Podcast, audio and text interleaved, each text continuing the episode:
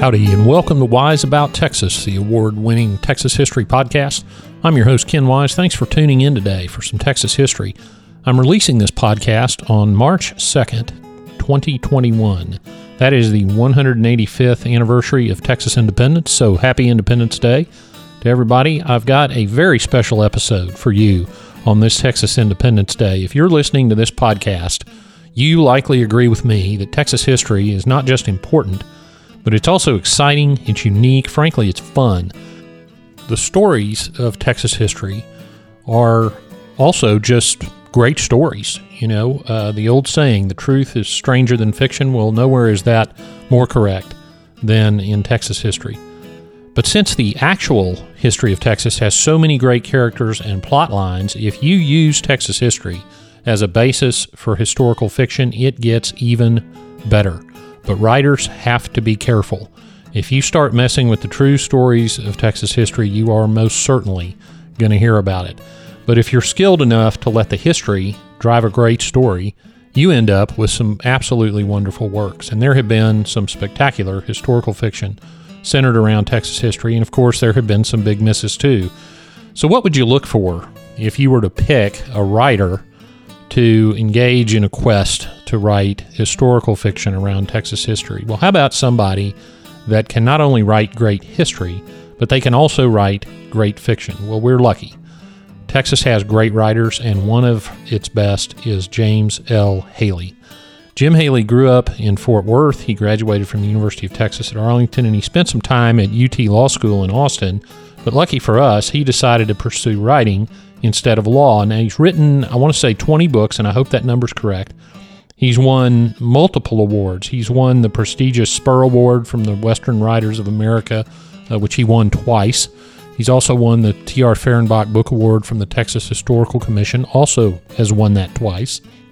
He's written biographies, uh, a biography of Jack London, a great biography of Sam Houston, considered by many the best, uh, a history of the Texas Supreme Court, uh, he wrote a book called Captive Paradise, which is a history of Hawaii. Um, he wrote a wonderful narrative history of Texas called Passionate Nation, and has written, along with Marilyn Duncan, a book series called Taming Texas, which provides a history of the Texas legal system for seventh grade Texas history students. So he's done it all. Well, his current project is a series of naval adventure novels featuring a sailor named Bliven Putnam, the main character. And the fourth book in this series is being released today, Texas Independence Day. And the title is Captain Putnam for the Republic of Texas. So I reached out to try and convince Mr. Haley to come on Wise About Texas and talk about his writing process, his research process, the difference between writing history and historical fiction, since he's done both very well, um, and of course, the role of the Texas Navy in the Texas Revolution, and many other things. So today I'm going to present an interview with one of Texas's finest writers, James L. Haley. Enjoy. Jim, thanks so much for being on Wise About Texas today. It's great to be with you. Well, it's an honor for me. Uh, we're recording this podcast in early 2021. I want to ask you first, as a writer, how has the all of the lockdowns in connection with the pandemic, how's that treating you? Are you more productive, less productive? What have you been up to? It was not what I expected. I live alone, I work alone. You'd think I wouldn't care. And, but I forgot I go out for breakfast three times a week just to talk to the damn waiters. you know, and the, it has been murder. It has been absolute murder. And then um, every time I start to get depressed, there's somebody posted a meme on the internet that said Shakespeare's Globe Theater was closed down for plague, and they they couldn't have plays. So he used that time to write King Lear, Antony and Cleopatra, and something else. Oh my gosh! I better get busy. yeah, that's a lot of pressure. I'm not sure. I'm not sure I would have wanted to know that. I um, well, it's a particular honor for me to have you on the Wise About Texas podcast. You don't know this now. For our listeners, we've known each other for several years, but but you don't even know this story. You're one of the inspirations for the beginning of this podcast. Now, I'm not going to make this all about me, but I'm going to make it about me for a minute. Um, you might recall my very first Supreme Court Historical Society trustees meeting. You were present, yeah. I believe, as a trustee, and Bill Brands was our guest speaker. Oh, I was there. I, will do anything to listen to Bill Brands. Oh yeah, he's great. And I was standing there with you and Bill Brands. So I've both met you both for the first time. Two of my historical uh, literary heroes. And I've only been starstruck one other time, and that was when I met Waylon Jennings. So I'm standing there trying to make small talk with these two uh, renowned authors, and it was Brands that did this to me. He looked at me and he goes, "What are you working on?" And then you looked at me, and I knew the question meant, What historical project were you working on? I had nothing. I had no answer, nothing. And that's when I started looking for something to do to give a little bit back to the history community. And that's what started Wise About Texas. Oh, so thank you for that inspiration. Uh, I'm delighted to know that. That goes into my memoirs. So, like Shakespeare to you during this lockdown, it's uh, Haley to Wise on Wise About Texas. So I appreciate well, I that. Like my life has suddenly been made worthwhile because you, you know, your your episodes are just marvelous. Oh well, thanks for saying that. Thanks for saying that. Uh, no money has changed hands for that comment. Um, all right. Well, I'm I'm glad. I'm honored to have you on the podcast, but I'm especially glad to interview you today. I'm going to release this podcast right around the release of your latest book. Now, you're a very prolific author, and, and I'd love to talk about all your books, but I want to talk about the one that's just now coming out because it is a work of historical fiction. You are an excellent fiction writer and an excellent history writer, but you have combined the two in uh, your latest, Captain Putnam for the Republic of Texas. Now, if I'm right, this is the fourth book in the yes, Bliven Putnam series. So tell mm-hmm. us about that series. Well, Bliven Putnam, uh, yeah. How shall, oh, what a, that's actually quite a, a, great story. There was a legendary editor at Putnam, Nita Taublib. Uh, she edited Danielle Steel, she edited Dean Koontz. Uh, and my agent, uh, Jim Hornfischer, was in New York running his trot line, and uh, he had a, a, meeting with Nita. Well, what are you working on? Uh, is, is, there anything I can I can put before you in the next year? And she said, Well, those wonderful naval tall ship series like Horatio Hornblower and the uh, Master and Commander series, um, we'd love to do one of those, but they're all British and they're all Napoleonic. We would really love to do an American series, um, but we're holding off because we don't know that the American Navy was really doing anything between the War of 1812 and the Civil War. And my agent said, Hold the phone. I might have somebody. And I got home from work that day and there was an email saying, Call me Opportunity Knocks. so, Always a good message. Yeah. Uh, and we talked about it. Well, you know, opportunity doesn't knock very often. So I grabbed him by the belt and yanked him inside. Good. And two days later, I sent them a, a, bullet point outline for an interlocking series, uh, buddy stories, two guys uh, who bond during the Barbary Pirate War as 14 year old midshipmen. And then the second book was about the War of 1812. Uh, the third book was among the missionaries in Hawaii in 1820. And now the fourth one is about the Texas Revolution, which has really been great because the other series, the Hornblower series and the um, um, Master and Commander series, were never intended to be series. You know, one, oh, it's all just enough, so maybe we'll try another one. And so they're a mess of prequels and sequels. Uh, but I get to age my characters through each book, and it's just been more fun than a barrel of monkeys. Well, you don't have to answer this, but did you did you plan out the series when you when you finally got the deal to do it? Did you say, okay, here are the major events into which I'm going to put Captain Putnam? Well, that boy, that really segues us into the art of fiction as opposed to doing history. Well, that's doing, what I wanted to talk about. But well, so let's go for it. Fiction is about eight times harder than plain old history because you have to know the whole life. And so, one reason I made my characters from Litchfield, Connecticut. Uh, today, Litchfield is like the number 208 largest city in Connecticut. but in 1800, it was the fourth largest. It was the financial, intellectual, educational, cultural capital of Connecticut. Uh, Lyman Beecher, the great abolitionist, moved his whole operation there in 1810, I think mostly for the fundraising. Uh, but he's a major character uh, in, in these early stories. Uh, so there's plus it was the scene of um, the the greatest uh, girls finishing school, Mrs. Pierce's School for Girls, uh, in the entire country was in Litchfield, and Clarity, who winds up becoming Mrs. Putnam, um, is a product of that. Uh, you may know this. It was also the site of the first law school in the United States. Yeah, Mr. Justice Reeve of the Connecticut Supreme Court realized that, well, rather than let somebody come into your office and, as they used to say, read for the law, read the law, right? Classes, and then I can turn out lawyers like ginger cookies. Which and I the rest is history. really. So the, the more you know about the culture, the better book you can write as a novelist, because none of that would figure into a straight history uh, of the Barbary War. So, did you uh, were you chomping at the bit to write about the Texas Revolution during Captain Putnam's life? Or? Oh, you have no idea. You have no idea because I had to the number two character, Sam Bandy, who's the, the best friend. Uh, I had earlier on, he had to go broke in South Carolina, uh, which was easy enough during the Panic of 1819, mm-hmm. uh, so that he could come to Texas with Stephen F. Austin. So by the time of book four, uh, those 15 years have passed.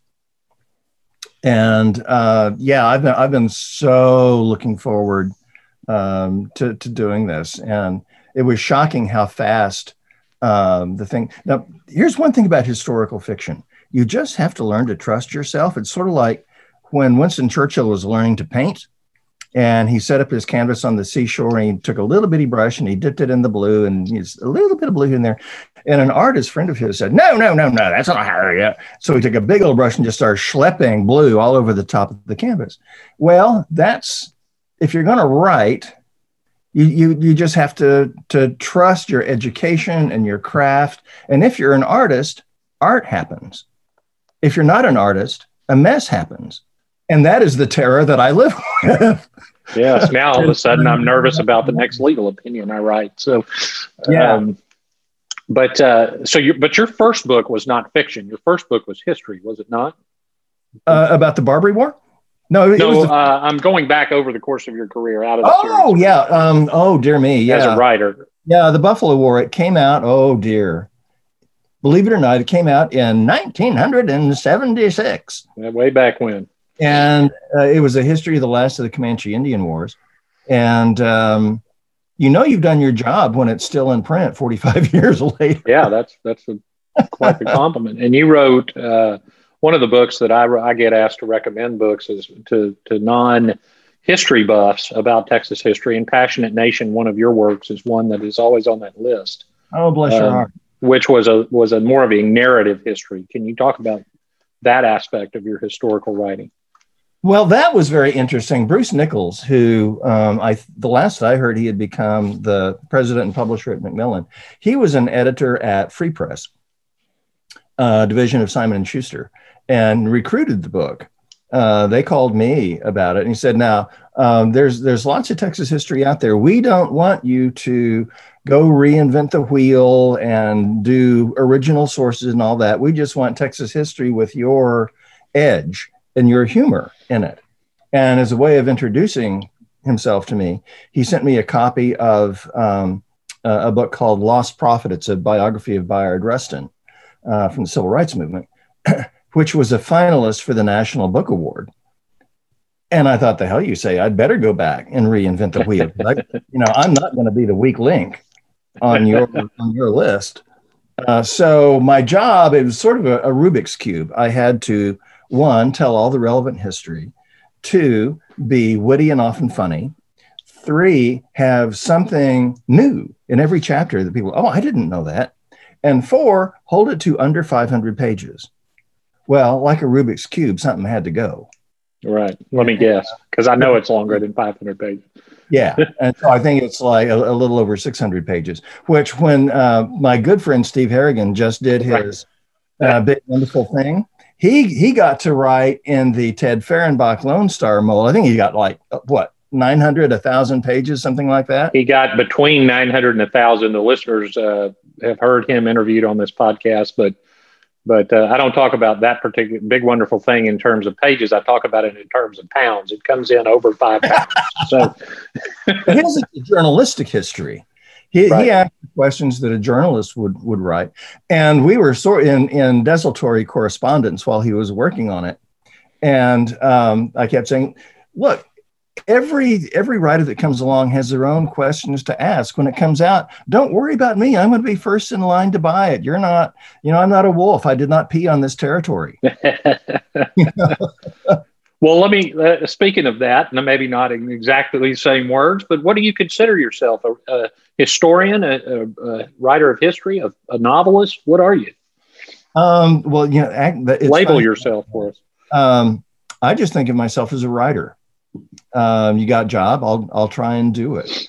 Uh, some of the writers that I most admire, like Peter Matthiessen, have have been double threats. They do novels and they do history. In fact, when I began research on uh, the Putnam Navy stories and learning everything I could about the early Navy, probably to this good day, the best book ever written about the first 50 years of the United States Navy uh, was written by, are you ready? I'm ready. James Fenimore, Last of the Mohicans Cooper. I'll be darned. Yeah. Uh, he worked in a Navy office for decades. Uh, but his history of the Navy is still just the best. Even though he was really a novelist. So, short, shorter answer, I just think of myself as a writer. Okay. So, when you're doing historical fiction, then, so you've written history, you've written fiction, not, not always historical fiction uh, uh, probably more often than not, not historical fiction. But you, so you go from what is probably the number one biography of Sam Houston and all of the rigor uh, of primary sources and citations and all of that sort of thing to the novel where it's all whatever anything goes.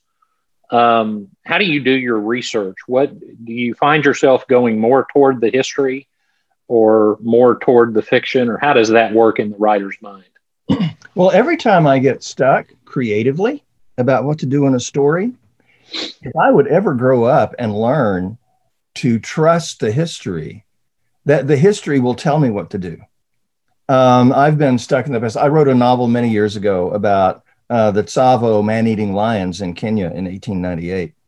And I worked on it, worked on it, I sent it in. And my agent said, Nah, it's a great story, but there's no sex. well, I always heard that that happened, and right. I didn't really know what to do because I was a church kid. I, you know, so I went back and I read the memoirs of the Governor General of Kenya Colony at that time, and I read cultural stuff about the natives. Well, it turned out that the Wakamba tribe had this thing called the Quinola, which was a protection racket. Whenever there was a plague or locusts or man-eating lions, uh, the witch doctor would go from household to household until he found some um, single woman, young, poor, uh, nobody cared about her. Well, he would finger her as the witch, and she would wake up one morning, uh, and she'd be the only one in the village, and so she'd do her chores until one of the Morani, the warriors, would sneak up behind her and run her through with a lance. Oh, well, goodness. occasionally, uh, one of these women would wake up and be the only one in the village and say, "Fooey on this," and run like hell well, when the British were there, the best thing she could do was join a camp of British railroad coolies because it would be easier for her to join another Wakamba group if she was pregnant.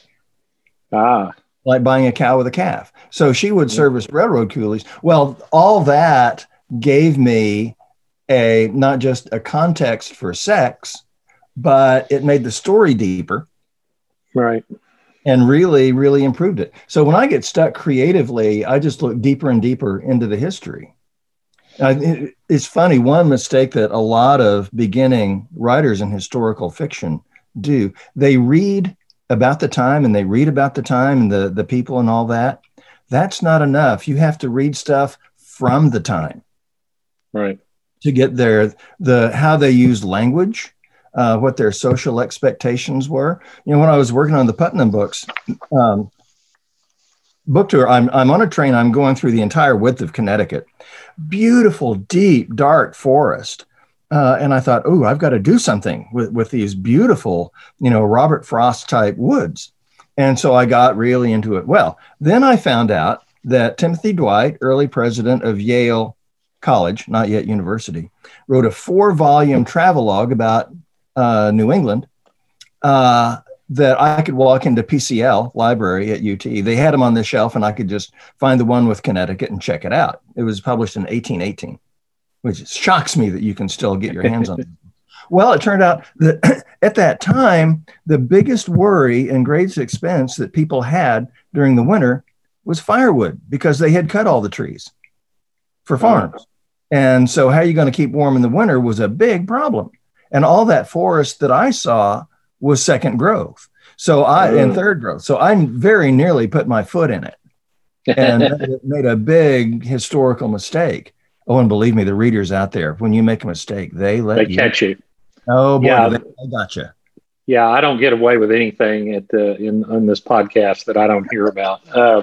Which, so you you mentioned something about the dialect, and that was actually something I noted. There was a great phrase in your book, um, and I believe Sam Houston says it, and he says that is shall how we shall have it which yeah. I just love that phrase. So tell us about the language research and trying to capture the language of 1820s and 30s Texas.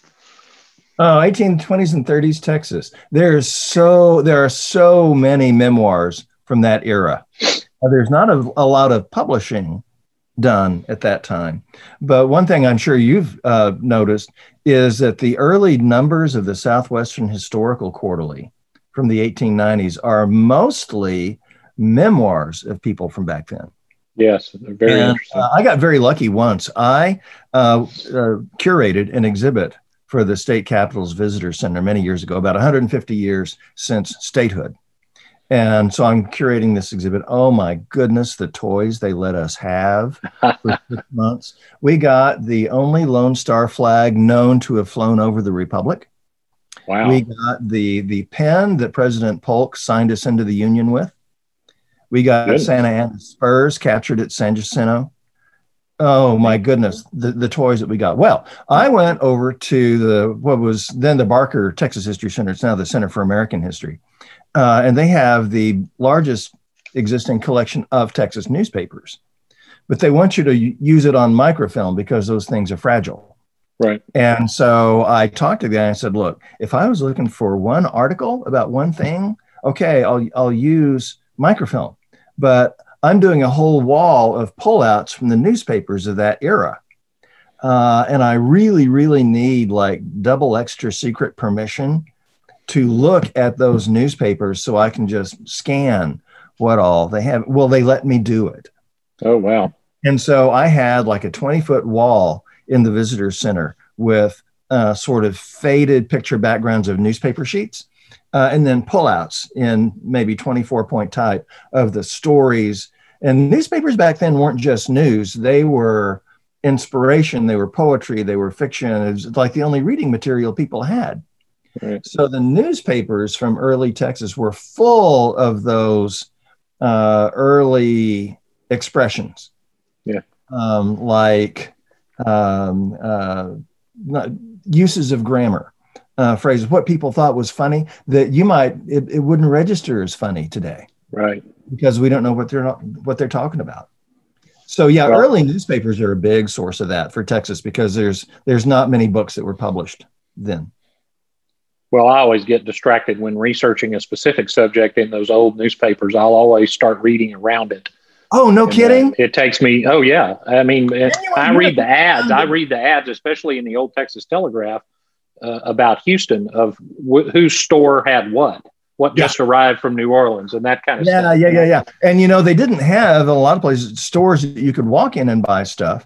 Uh, what yeah, just be on the street. The riverboat captains would post notices up the streams that you know they're they're bringing their their little riverboat up the Brazos, and if you have anything to trade, bring your corn and your hides down to the bank.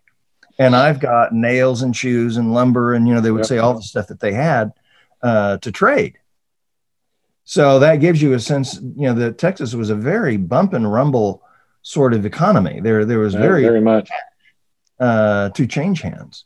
Yeah, that's really neat. Well, you had a lot of knowledge uh, of Sam Houston, for example, who figures prominently in yeah. this novel. Um, and I don't want you to give away everything in the book, but there's a, a great interplay because Captain Putnam, of course, is a United States naval officer. Right. We have President Jackson making an appearance, and the third leg of that stool being uh, Sam Houston. So, yeah. talk a little bit. Was there a little bit of Haley's theory of what might have happened during the Texas Revolution and the U.S.'s involvement, or is it your wish list, or Tell us oh. how you oh. got to where you got to. Oh, dear me. Oh dear me. Um, okay, I'm going to give. I won't give away the book, but I'll give away a little trade secret. Okay. Uh, I was in Huntsville last March uh, to give the Independence Day speech over General Houston's grave. That is like the greatest honor that Huntsville can give you, right? So the night before, I went to dinner at uh, the home of, of and Woodward, who he's the curator, the director of the Sam Houston Memorial Museum. And among this group at dinner were two of Sam Houston's nephews, like great, great, great nephews. Mm-hmm. And uh, during dinner conversation, one of them, we were talking about Houston's delaying tactics. You know, he's not going to fight Santa Anna head on. Right. Uh, in fact, Houston later, and I, of course, his there's eight volumes of his published writings, and that that many right. more unpublished. You can't know everything. Even I can't know everything. But um, this fellow said Houston later described his strategy as Fabian.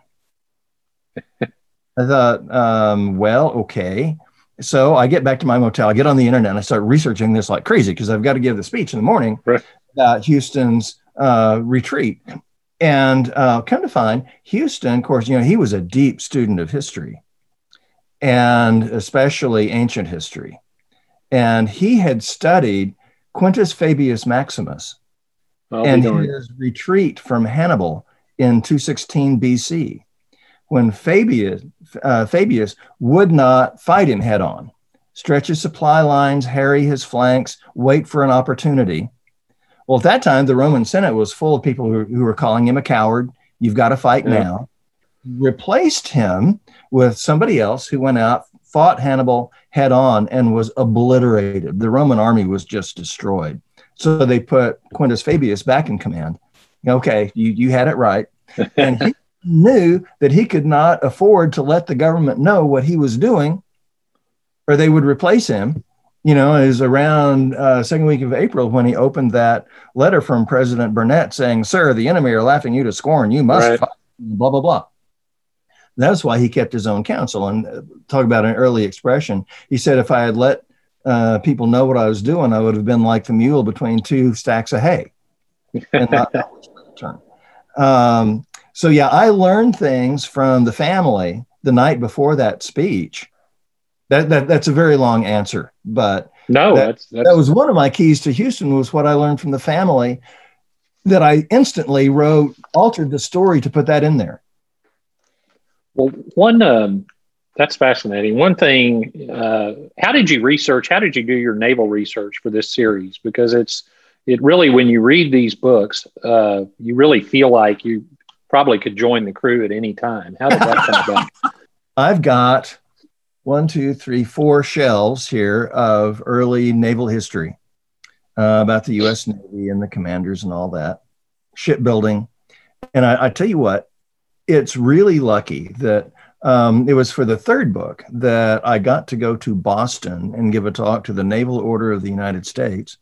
And the hotel was in the, the Charlestown Navy Yard. And we got a guided tour of the frigate Constitution the next day. Oh my gosh, that would have been. And I made such a fool of myself um, because, you know, the hatch in the wardroom down to the magazine was right where it was on the blueprints. And I got so excited.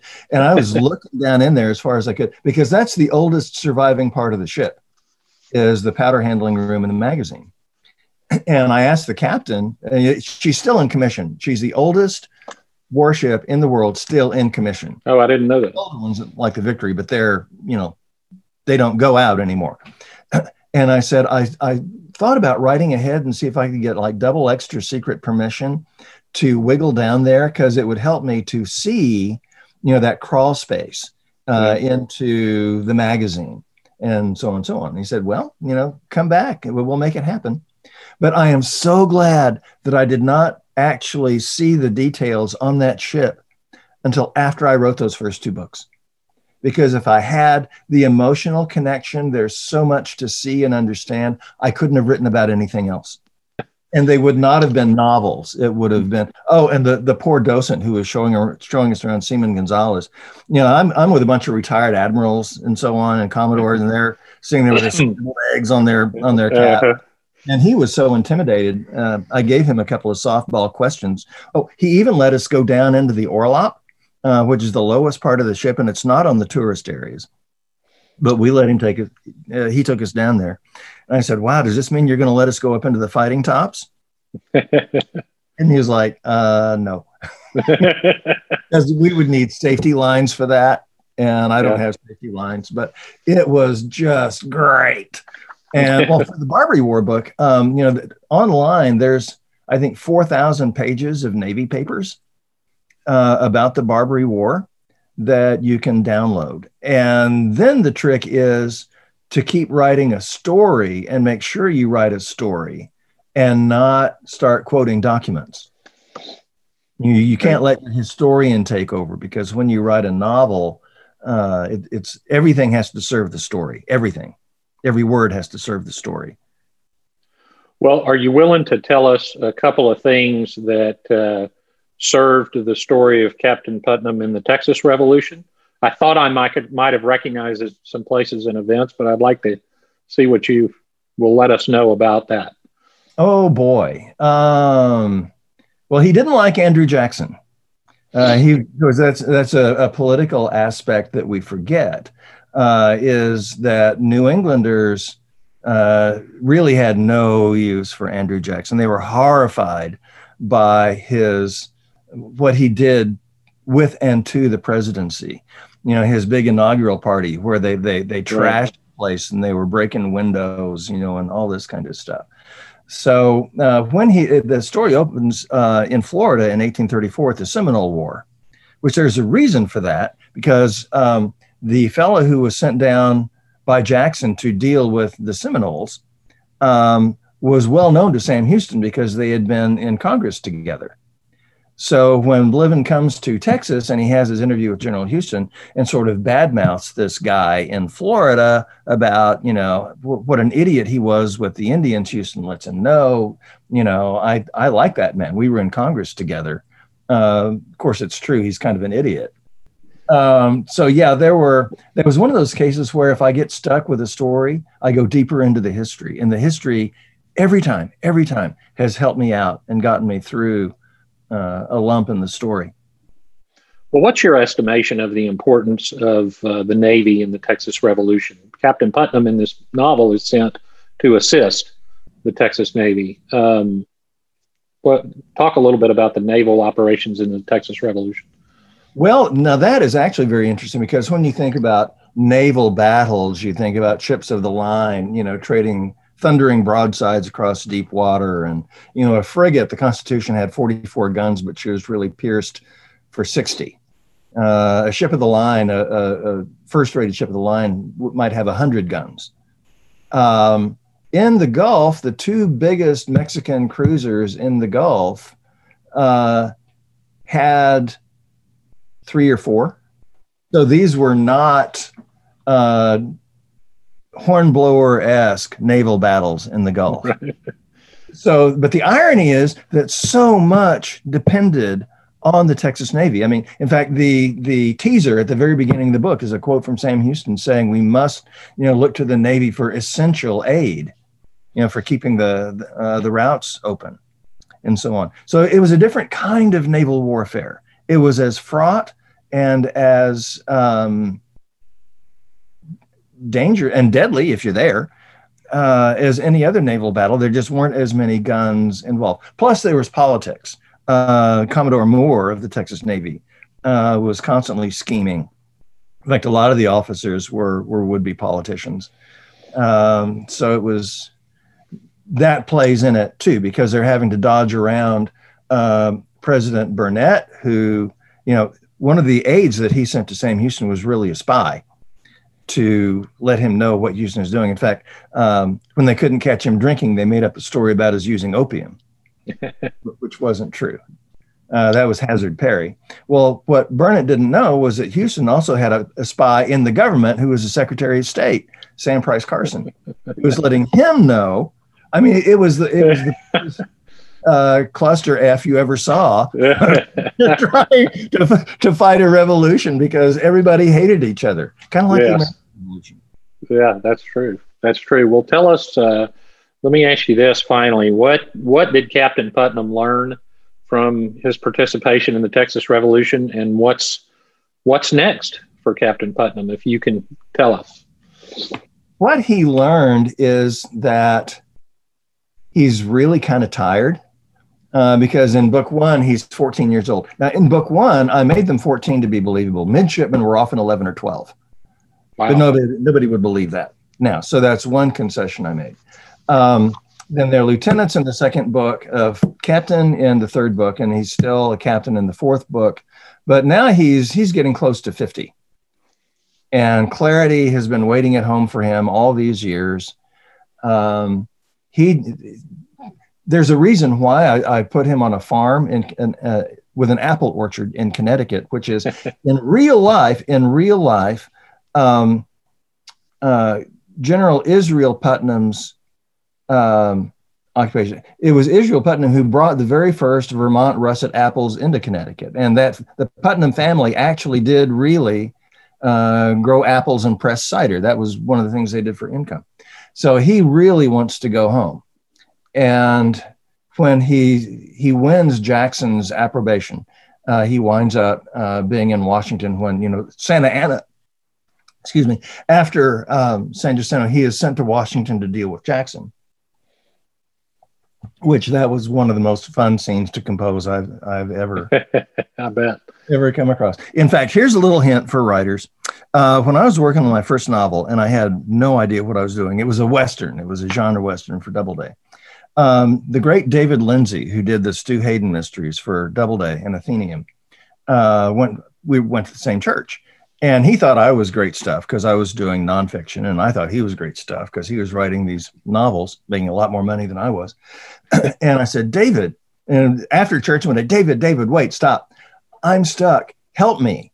How do you write a novel? and he looked at me and said, Well, John, I don't write my novels. I let my characters write my novel for me. You know, great. Thanks a lot. Yeah, a lot of help that is. Yeah, a lot of help. And he said, No, really, try it. Know your characters, know the situation, but take yourself off the page and just channel what they were do, just stream of consciousness. You know, it's ancient uh, thinking that all the stories are already written. You've just got to tap into them and let them come through you. Try it. Uh, and so I was working on this Western and I got home and um, I thought, okay, mm-hmm, you know, all right, just get into this. And uh, I got up like 15 pages later. It was the best 15 pages I'd ever written. That was the best advice I ever got was wow. to not write. And you know, there's there's all kinds of ways to write a novel. You know, you can you can be um, uh, Age of Innocence, and you can go, you can spend pages on on a person, every thought, every motivation, every feeling they have, or you can just let the characters carry it for you, which is more of the way Jack London would have written it at the same time. Uh, and if I find that it works best for me to let the characters do it. Now, in closing, let me say that there's all kinds of ways to write historical fiction. I mean, you can tell your story and put them in costume that gets you to Braveheart. Right. You know, interesting story. Nothing in there actually happened, or it didn't happen that way. Or there's lots of cool stuff that did happen that's not in there. Right. Um, at the other extreme, you can research the history and um, invent some dialogue, which isn't very interesting. But there's anything in in between there is fair game uh, to do it, and I tend to let the characters do it for me.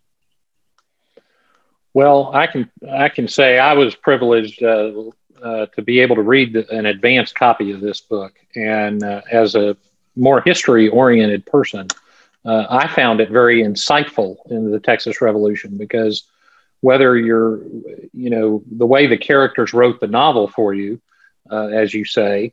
Uh, I think provided insight into events that people will recognize when they read the book, even though it's oh, fiction. bless you, so Ken. Yeah, that's I thought it was wonderful. Well, I, I, I, appreciate that so much because that's why you do a story is that you're allowed to comment in such a way. Uh, can I ask you, can I turn tables here? Can I ask you something? Sure. Were you put off uh, at all by uh, the relationship between uh, Sam and Dicey? I've been warned that I will get blowback about that. I was not. Uh, I thought that was authentic. That happened lots and lots of times. Okay. Because um, in the Republic. Correct. Well, I, say that you know. Now Right. I I thought uh, I thought it was just another aspect of early Texas. You know, people want to people want to disregard uh, history that they don't like or they don't yes. feel you know uh, for whatever reason they don't like it. Yeah. They they think it immoral or not politically correct or whatever it is. And well, they just ignore it. Whether to do that or not. But you and I know from Texas history, uh, Justice Hemphill and his right. relationship with Sabina. And yep. he wound up putting his daughters through Wilberforce University in Ohio. And we forget Wilberforce University was founded for the purpose of giving an education to mixed race children of Southern planters. You know, that's a big part of the history that we just don't like to talk about. So, without giving any more of the story away, I'm glad you weren't offended by that. No, not at all. And I, I think, like I said, I think it's an authentic part.